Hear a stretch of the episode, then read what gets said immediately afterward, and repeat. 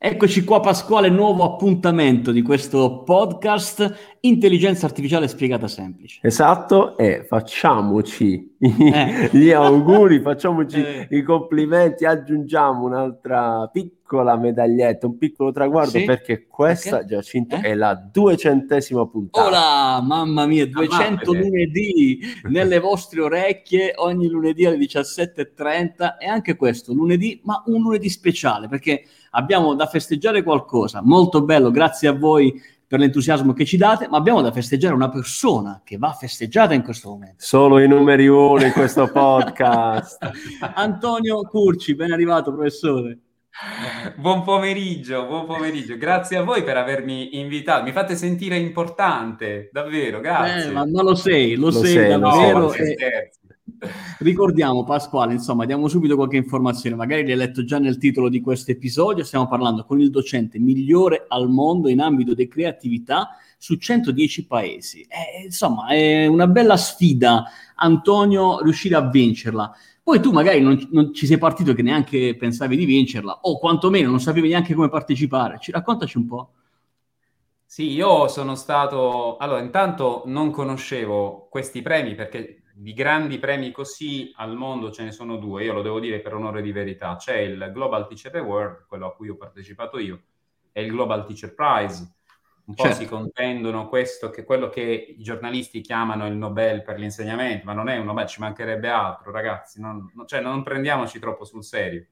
Eh, il Nobel lo lasciamo a chi ha fatto grande la letteratura, la fisica, so, quelli che hanno cambiato il mondo. Noi siamo piccoli insegnanti da retro, da retrobottega che ogni tanto vengono fuori in vetrina, fa bene a tutti parlare di cose belle della scuola. Allora, no, un caro collega che io cito sempre, Daniele Manni, persona che peraltro mm. stimo da morire, eh, un caro amico, un altro di quei docenti un po' con, con rispetto, un po' matti, che, che si inventano ogni giorno una scuola diversa.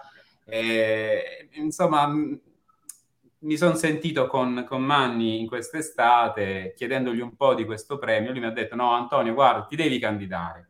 Se ti candidi, io sarei onorato di, aver, di essere il tuo primo, il primo a fare la nomination, perché funziona con il meccanismo delle nomination.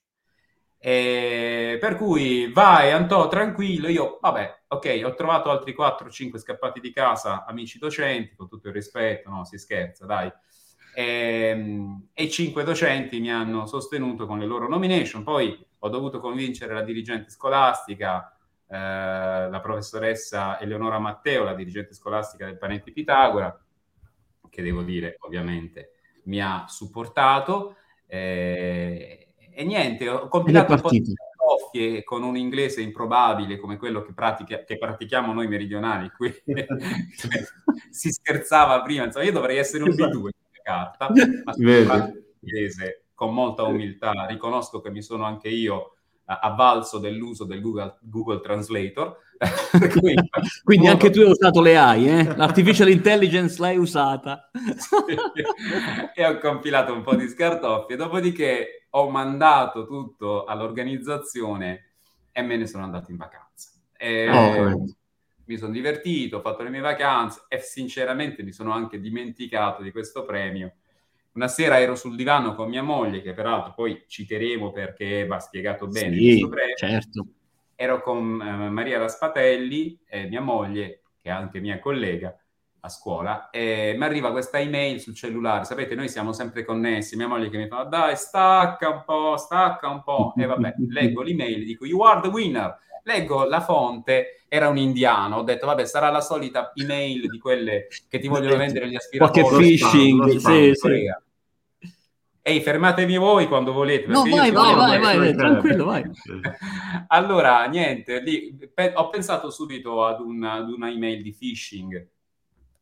Poi ho riconosciuto invece l- l'acronimo del, degli organizzatori eh, HPS e, e mi sono incuriosito l'email era molto lunga, anche l'ho dovuta tradurre col Google Translator, aiutandomi, e, avevo percepito che c'era questo, qualcosa che mi portava a pensare che fossi il vincitore di questa, eh, di, di questa challenge, insomma, di questo premio.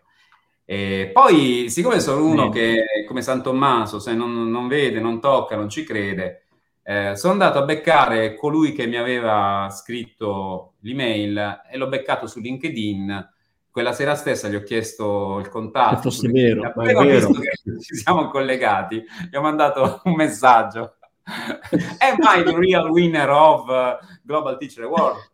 E lui mi risponde, yes, Mr. Curci, you are the real winner of congratulations. allora ho capito. Bellissimo, wow. Che forse era tutto vero. E vabbè, e poi è, è storia di questi giorni. È bello, insomma, sentire anche un po', non so, magari gli ascoltatori se hanno percepito un po' l'accento di Antonio, che oltre ad essere, quindi lo diciamo, per la seconda volta l'Italia ha un vincitore, tra l'altro due anni pugliese. e anche, Puglie- eh. anche lui è pugliese, tra l'altro è anche un nostro conterraneo qui in, in Puglia, in provincia di Bari, siamo noi. Antonio, tu sei a Bari, giusto?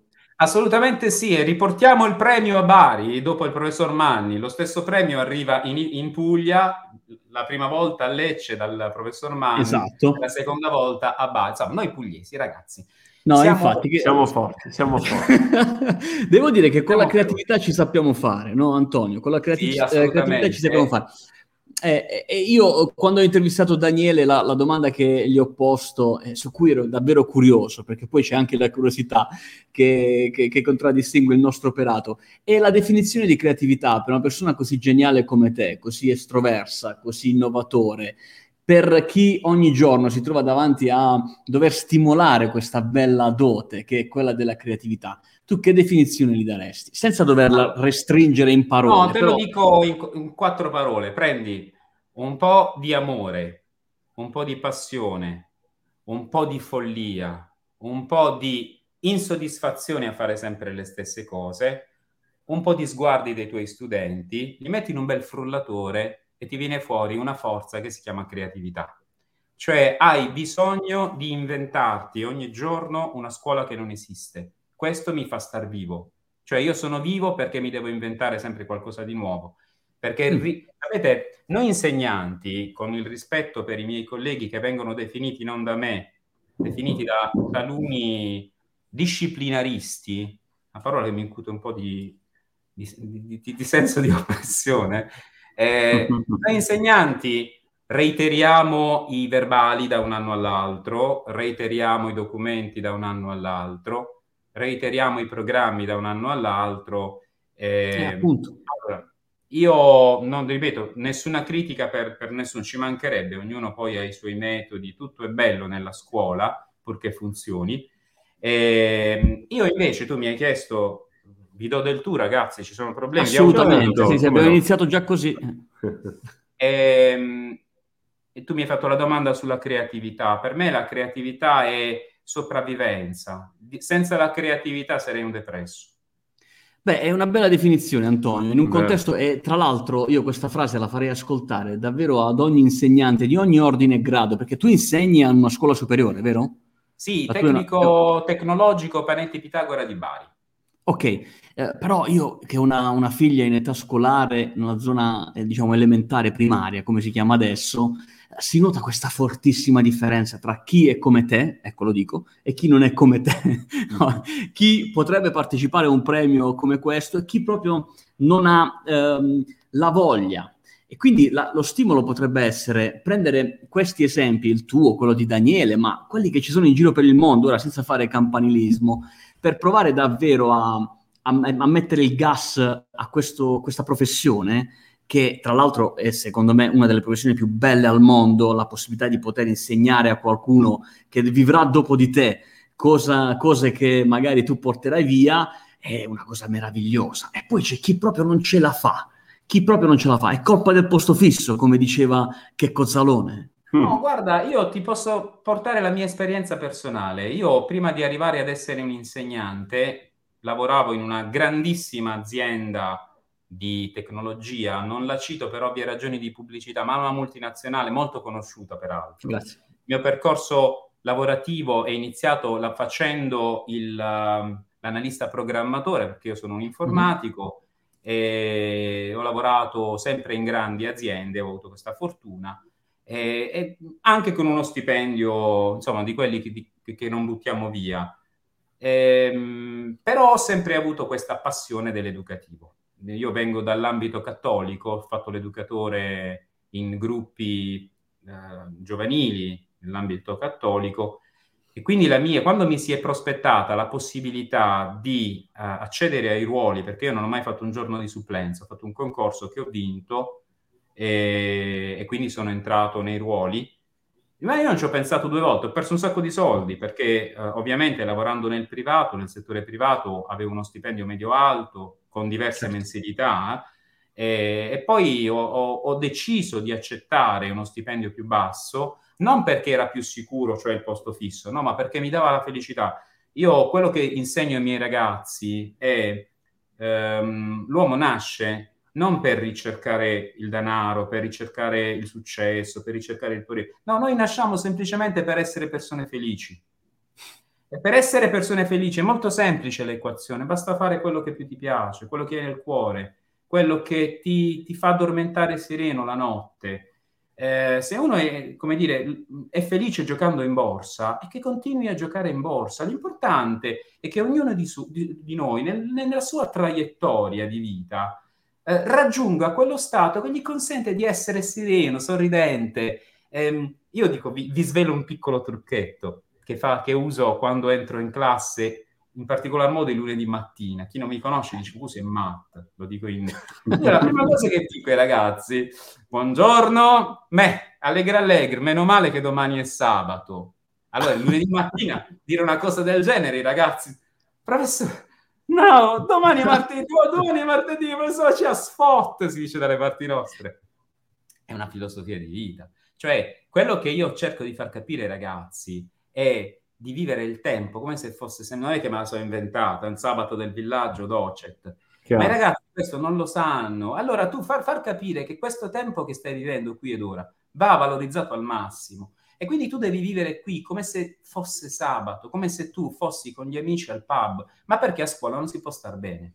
Cioè, la, la mia, come dire, il, il, il, mio punto di arrivo quando incontro nuovi ragazzi ad inizio anno è io gli devo far dire alla fine dell'anno peccato che è finita la è scuola. Finita. E i miei, lo dico non per orgoglio, insomma, mi state intervistando, quindi mh, potrei essere tranquillamente smentito domani mattina, sapete com'è la rete. Chiedete ai miei ragazzi. I miei ragazzi di Radio Panetti o i miei ragazzi delle classi, alla fine dell'anno dispiaciuti mi salutano e mi dicono peccato che sia finita, non vediamo l'ora che ritorni in settembre. Vabbè, poi noi abbiamo questa cosa del campo scuola estivo, cioè io sono stato uno dei primi a portare a scuola il campo scuola. No, nelle parrocchie si fa da una vita il campo scuola. Sì, sì. Ecco, il campo scuola a scuola è innovazione, ho vinto un premio. A mappere, ragazzi, è stato facilissimo. Cioè, io mi porto i ragazzi, io e Maria ci portiamo i ragazzi per 3-4 giorni nel bosco, in autonomia, in autogestione e, eh, come dire, viviamo insieme con un campo scuola tematico, che ovviamente non è cattolico, per ovvie ragioni, ma è eh, basato sulla comunicazione, sulla radio, sulla multimedialità. Quest'anno abbiamo lavorato sui talenti eh, ed è molto bello. Quindi io vivo con loro anche un pezzettino d'estate e un pezzettino di vacanze. Bravo. Ecco, proprio uh, agganciandoci un po' a, a questo, uh, la candidatura abbracciava un tema, abbracciava un lavoro, abbracciava un, uh, un, progetto fatto che quindi appunto ti ha portato a concorrere e, e poi a vincere questo, questo premio e, e qual è stato? Allora, intanto questo premio, come vi dicevo prima, io lo devo dividere con Maria Raspatelli, la professoressa Raspatelli, perché noi lavoriamo insieme, siamo marito e moglie, eh, siamo, stiamo insieme dal 1993, sono passati davvero tanti anni, abbiamo sempre fatto tutto insieme.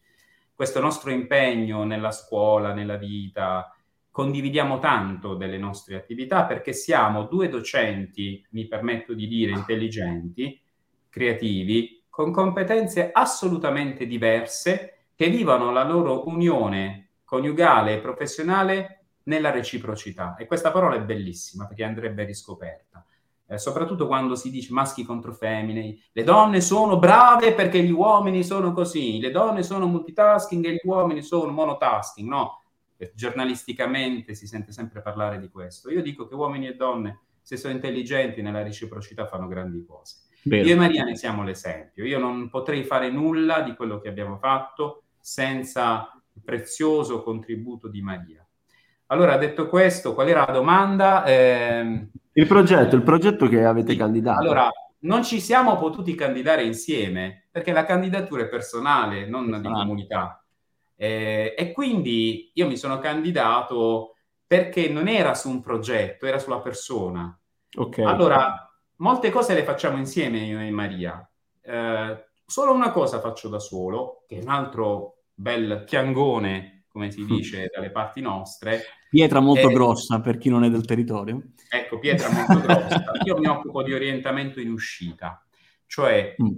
ehm, ecco, in quello forse sono stato premiato anche perché ehm, i nostri ragazzi alla fine del quinto superiore nella, nella media delle, dei casi, eh, poi ci sono tantissimi docenti come me che fanno le cose belle come me, Manni è uno di quelli.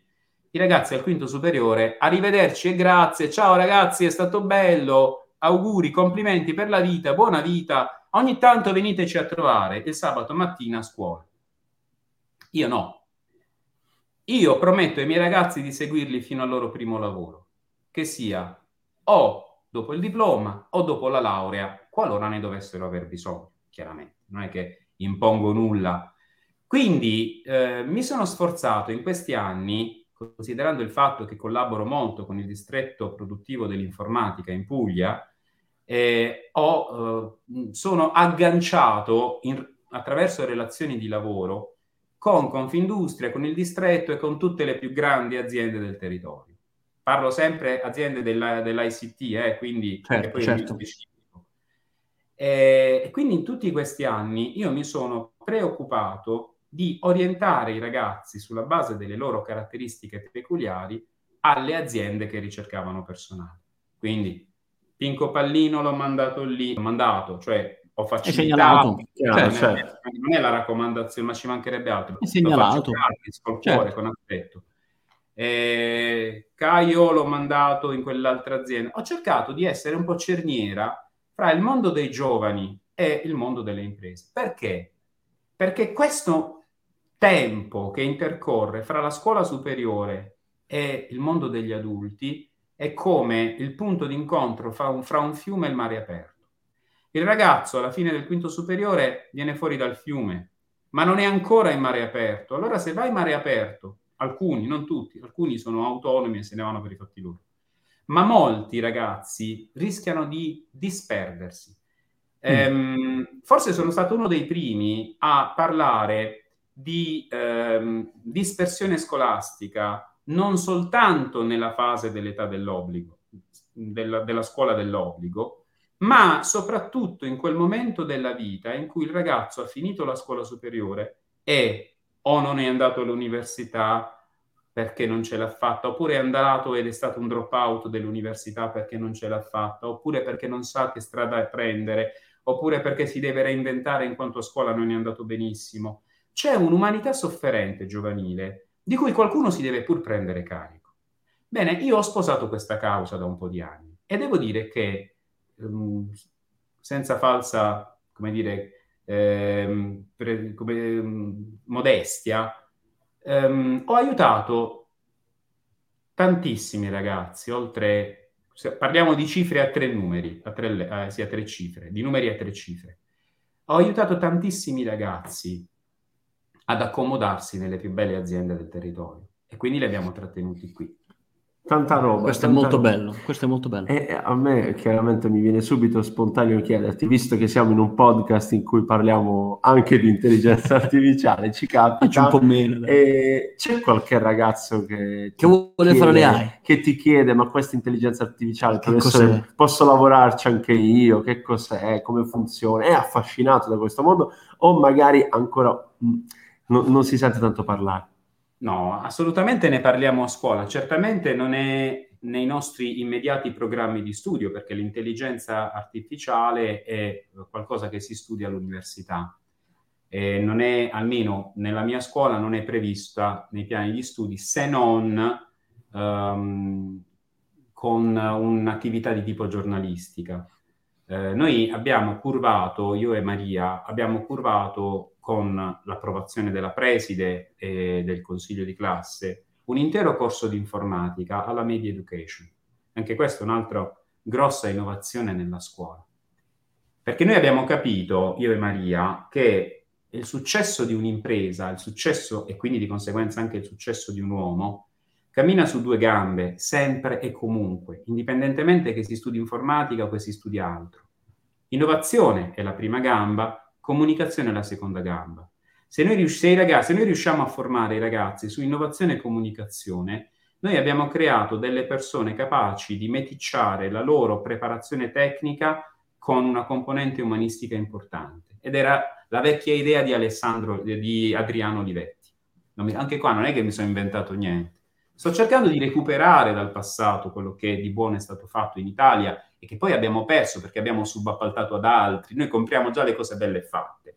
Eh siamo dei creativi, noi siamo un popolo di creativi e abbiamo smesso di creare. È vero, allora, tornando alla domanda sull'intelligenza artificiale, la, la, affrontiamo da un punto di vista culturale, giornalistico. Certamente non la possiamo affrontare da un punto di vista tecnico, perché, certo. ripeto, è un, eh, un argomento legato all'informatica ehm, avanzata. Non qualche ragazzo si è occupato di reti neurali a scuola, no, ma perché no, no. lo abbiamo seguito in quanto maledettamente appassionato, quindi a lui abbiamo... perché noi poi a scuola, madonna, quante cose vi vorrei dire, abbiamo un, anche una offerta formativa differenziata talvolta, cioè se abbiamo dei ragazzi che ci chiedono tanto, allora per loro creiamo dei percorsi diversi, perché noi abbiamo sempre fermo l'idea che dobbiamo aiutare tutti, cioè dobbiamo, non dobbiamo lasciarne indietro neanche uno, però ci poniamo anche il problema dell'eccellenza, cioè dei ragazzi certo.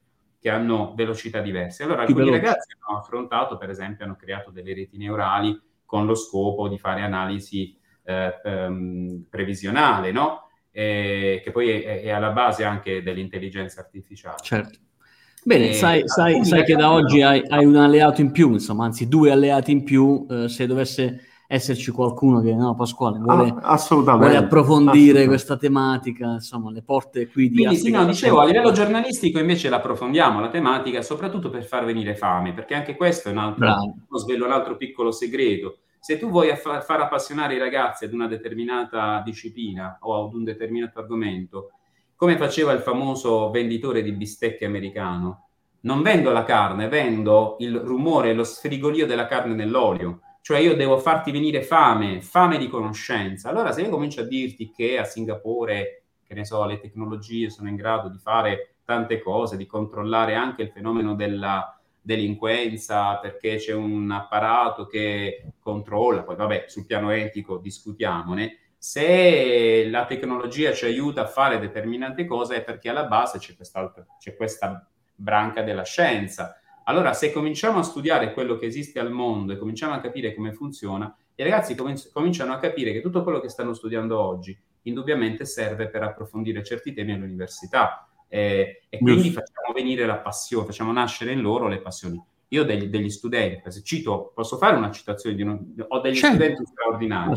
Ah, ieri il mio caro ex studente, lo, lo, lo, Antonio Blescia, ormai è papà con due bambini, io sono un falso giovane, eh, mi ha mandato il suo l'attestato che ha vinto una challenge 10.000 iscritti sulla cyber security. Lui è uno dei mostri sacri di cyber security, è arrivato primo eh, con 10.000 concorrenti ed è una grande soddisfazione. Uh, wow. Quando si Beh, parla dai. di cyber security parliamo veramente di informatica eh, in modo molto spinto. Ecco, i miei ragazzi fanno queste cose, cioè eh, sviluppano questa competenza creativa eh, per cui io n- non insegno tutto a loro, ma, ma, perché mica so tutto, ma ci mancherebbe altro. ecco, però quello di cui mi sforzo è quello di insegnare loro um, ad essere curiosi ed andare al di là di quello che si vede, cercare di capire i meccanismi che regolano uh, le, le, le, le attività umane. E quando si mette in moto un'intelligenza non la si ferma più. Eh sì, è quello che insomma anche Daniele Manni quando l'abbiamo intervistato, lui parla molto di progetti di imprenditorialità, no? la prima imprenditorialità a partire da ragazzi, nel suo caso ancora più giovani, più teneri d'età. Eh, con dei risultati incredibili, incredibili, cioè davvero c'è da aspettarsi di tutto senza porsi mai un limite eh, perché magari ti sembrano degli scagnozzi o dei ragazzini, perché, perché non è così, perché basta persone, avere persone come te Antonio che sono in grado di, di tirarle e di metterle fuori queste, queste, competenze perché poi magari ti viene fuori un estro eh, maestoso, vedi il tuo allievo della cyber security. Bravo, molto bello. Allora, che si fa adesso? Parliamo da questo momento in poi, già tanto già lo so che cosa mi risponderai, che non cambia niente, però effettivamente non può essere che non cambia niente, cioè eh, tu in questo momento sei il portabandiera, è un po' come se alle Olimpiadi decidono chi diamo sta bandiera, e beh, quest'anno tocca ad Antonio Curci.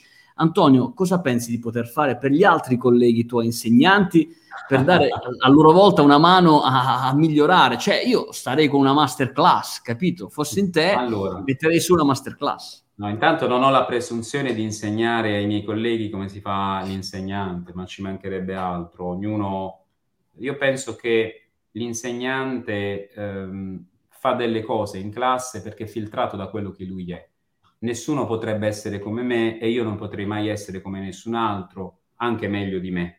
Cosa voglio dire? Che ognuno di noi è unico e irripetibile. Quindi, detto questo, io penso che a parte qualche lavativo che è presente in tutte le professioni di questo mondo, in Italia abbiamo un corpo docenti, docente che è assolutamente qualificato. Io conosco tantissimi colleghi, non solo della mia scuola, ma uh, di tante altre scuole, perché avrete capito che sono una persona uh, insomma, che costruisce tante relazioni. Io ho dei colleghi e delle colleghe assolutamente straordinarie eh, è riduttivo dire più brave e meno brave. A me questo concetto del più e del meno, sinceramente, mh, intanto non mi interessa, ma poi non ci credo. Perché ognuno è quello che è, e ognuno è figlio di una storia, figlio di convinzioni, figlio di emozioni e sentimenti. Io, ci, io parlo di me, io ci metto tutto me stesso, ci metto quello che sono. È capitato che qualche collega eh, mi abbia imitato ma è un, è un falso. Io, come, io, non potrei imitare nessuno, sarei un falso, perché ognuno è se stesso. Allora, detto questo, io non è che nasco oggi dopo il premio, il premio mi ha portato in vetrina, ma io ho un retrobottega ricchissimo, nel senso che appena potrò lasciare questa vetrina, che però mi piace, io non sono un, uh, dire, un ipocrita, insomma è bello sentirsi apprezzati, eh, però eh, no, no, non restiamo in vetrina, non ha senso. Nel retrobottega della vetrina ci sono i ragazzi che hanno bisogno di ricominciare, soprattutto dopo due anni di lockdown. Allora, io non è che fino ad oggi sia stato con le mani in mano, ho tenuto decine e decine di corsi di formazione. Perché collaboro, io e Maria eh, collaboriamo con un'associazione nazionale che si chiama Media Education, l'associazione MED, l'Associazione Italiana per la Media Educazione.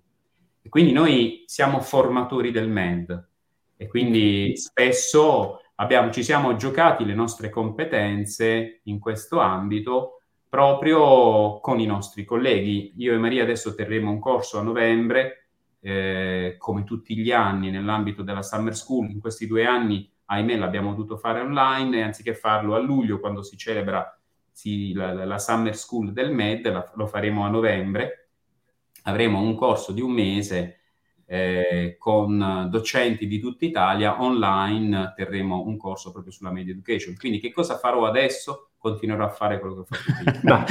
no, Te l'avevo anticipato. Già rassicurante però. Eh. no, no, Insomma, non sei uno che si sta fermo, eh, anzi in realtà il tuo premio non viene come, diciamo... Il, lo stimolo a continuare a fare, ma anzi proprio come, eh, no, È un po come onorare un percorso. Cer- onorare certifica, un percorso. Eh? certifica. Io ancora ho 53 anni, non so quanto ancora dovrò essere in servizio, prima o poi andrò in pensione. Però eh, voglio dire, io questi ultimi anni di insegnamento, boh, saranno una decina, occhio e croce, me li voglio giocare alla grande. Cioè voglio... Ecco, una cosa che noi insegniamo, quando dico noi, dico io e Maria, una cosa che noi insegniamo ai ragazzi, eh, abbiamo, noi abbiamo visto che loro, soprattutto nell'era dei social, sono dei grandi esibizionisti, no? Il, mm-hmm. TikTok, Instagram ci riportano un po' la cifra del loro esibizionismo, talvolta fanno fesserie, talvolta cose un po' più intelligenti. Allora tutto nasce, eh, questa nostra idea di Radio Panetti, questa media company che non è solo radio, ma è anche video, televisione, fotografia e tanto altro ancora. Noi siamo in grado di raccontare in diretta video, audio-video eh, grandi eventi con mini troupe dislocate sul territorio, con redazione centrale. Noi abbiamo fatto tutta la pallavolo minuto per minuto, eh, con, quando abbiamo raccontato i campionati studenteschi di pallavolo qui a Bari. E noi perché abbiamo capito che questo faceva bene ai ragazzi? Perché ci eravamo accorti che i ragazzi erano esibizionisti e l'esibizionismo, ahimè, va in qualche modo moderato, va educato. E come si educa l'esibizionismo? Attraverso i contenuti. Allora, se un ragazzo si esibisce perché esibisce dei contenuti importanti, noi siamo una radio antimafia, e allora significa che cominciamo a vivere il protagonismo, che è una cosa che è l'accezione positiva dell'esibizionismo. E accanto al protagonismo c'è la cittadinanza responsabile. Beh, eh, mi piace, mi piace assai, mm. come si dice dalle nostre parti, mi piace assai. No, bravi, si vede che c'è un percorso, tra l'altro, insomma, di te eh, avevamo già visto e letto in altri contesti. Eh, noi chiaramente nel nostro piccolo, piccolissimo, siamo rispetto alla tua capacità di divulgazione, di, di, fare, di fare bene, siamo partiti ieri, insomma. No, Però abbiamo, abbiamo, dei buoni esempi da, da seguire. comincia è a metà dell'opera, quindi potete certo. soltanto continuare a crescere. Grande. Prof, io Antonio eh, direi che ci siamo e ti ringraziamo eh, a nome di tutta la community, di chi sta, sta ascoltando eh, questa puntata qualche modo per contattarti? Io ti ho contattato tramite LinkedIn, Facebook, una persona no, molto Io sono molto social, mi trovate su Facebook, mi trovate su Instagram. Su Instagram sono il prof di Radio Panetti, prof underscore di underscore radio Panetti. Su, su, Facebook sono Antonio Curci, su LinkedIn sono Antonio Curci, su che altro c'è? Vabbè, sto dappertutto, dai, sto dappertutto, insomma, Antonio, social, Antonio ma della prima della prima era, nel senso che sono stato uno dei primi a percepire la portata dei social applicata all'educativo. Non, I ragazzi perennemente collegati sui social in qualche modo vanno educati all'utilizzo dei social, non dobbiamo demonizzare i social, ormai è una realtà, non esiste più virtuale e reale, non esiste più online, esiste no, non è mia on life, come dice il buon Floridi, sì, insomma. Floridi, chiedo scusa, ma imbroglio sempre. Floridi, eh, ma sono entrambi vicino al Med, ecco perché li confondo, perché sono due sì. che io stimo. Eh, Floridi dice questo, per cui non dobbiamo demonizzare i social, dobbiamo stare con loro sui social, certamente, dobbiamo capire il perché di questo loro linguaggio, cavalcarlo e accompagnarli, perché anche lì imporre le nostre scelte. Mm, io sono uno di quelli che ehm, odia imporre ai ragazzi quello che gli adulti eh, decidono. Ritengono corretto. Sì. Dobbiamo programmare l'attività per i ragazzi. No, me lo diceva l'altro giorno mia moglie, è una frase sua, non è mia. Sì, però poi a programmare siamo noi adulti e lo ognuno addosso. Allora possiamo coprogrammare con i ragazzi? È perché magari le nostre istanze non sono le loro. Giusto. E magari fra 100 istanze, 90 sono... ma 10 sono importanti. Possiamo prendere quelle 10 istanze, farle nostre e cercare di ricucire eh, le generazioni. Non esistono più giovani e vecchi, boomer e mono di ragazzi, no? Millennial. Eh, o, o, o bomber, dipende da come... no, possiamo fare un'operazione di ricucitura intergenerazionale. La società è nostra, ci, ci viviamo tutti in questa nostra città, ci viviamo tu- andiamo al supermercato tutti, i media sono di tutti, quindi vogliamo, voglio dire, vogliamo cominciare a parlarci. No, perché questi premi, caro, cari Giacinto e Pasquale, questi premi ben vengano se servono a ricondurre la discussione sulla scuola non più sul piano formale barra sindacale, che comunque sono aspetti importanti della scuola, ci mancherebbe altro, ma che ci portano a parlare della scuola sui contenuti, sui rapporti con i ragazzi, su chi sono i ragazzi, su cosa è giusto fare oggi, che non è sicuramente quello che facevamo ieri e probabilmente non sarà quello che faremo domani. Vogliamo cominciare a parlare, ecco, siamo in chiusura, io una cosa devo dire, col cuore in mano, alla, a tutti Dai. quelli che ci ascoltano, soprattutto a chi non è addetto ai lavori. Cerchiamo di rinnamorarci della scuola. Perché io quando parlo con i genitori, con, eh, con chi la scuola la subisce, Spesso mi sento dire che quel professore è matto, quell'altro dai compiti assai, e quello l'altro giorno se n'è venuto, ha fatto il compito in classe, lo dico proprio alla barese, è proprio, è inter- ha fatto l'interrogatorio a mio figlio, interrogatorio a mio figlio, eh, senza che l'avessi avvisato, no? Perché adesso ah. per i ragazzi dobbiamo avvisare. Ce l'avvisi di garanzia.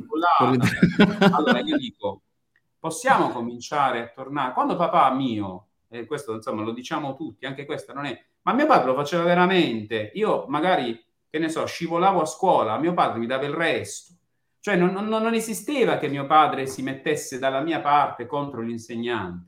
Mio padre prima se la prendeva con me, poi cercava di capire e poi se la prendeva di nuovo con me. Perché allora io non dico questo, io dico possiamo ricominciare a lavorare tutti dalla stessa parte per il bene dei ragazzi, ma per fare questo la scuola la dobbiamo amare, dobbiamo voler bene a questa grande organizzazione che lo Stato ci mette a disposizione, attraverso la quale ci passiamo tutti. Quello che voi siete oggi lo siete perché anche voi siete passati dai vostri professori e avrete avuto tre professori bravissimi, quattro, uno odiosissimo, l'altro che l'avreste voluto uccidere. È la vita, ragazzi. Quindi allora se noi riusciamo, ritorniamo a voler bene alla scuola, probabilmente cominceremo a voler bene di più ai nostri ragazzi. Se invece la scuola resta ancora il luogo dove si devono fare i tagli lineari, dove bisogna fare gli ingressi scaglionati, parliamo della scuola perché le infissi sono rotti, perché la tinteggiatura è così, perché non è elegante, negli altri paesi la scuola è elegante, vabbè, avremmo spostato la discussione più sulla forma che sulla sostanza. Eh, Anche sì. se nella scuola la forma è importante. Eh? Un po' e un po', dico io. Però certo. innamoriamoci certo. di più della scuola. Beh, con questo messaggio, insomma, in chiusura è davvero molto bello. Grazie Antonio, insomma. Sono, io questo lo farò le- ascoltare, questo episodio, a tutti gli insegnanti di scuola di mia figlia, eh, perché ci sono tutti i concetti, eh, davvero, davvero molto, molto interessanti. Grazie ancora Grazie Antonio. mille Antonio. Alla prossima e in bocca al lupo. Un saluto anche alla tua signora. Ehi, siete simpaticissimi, fate bene il vostro lavoro. Lo grazie, dico da professore grazie. di Radio Canetti. Alla prossima. Ciao.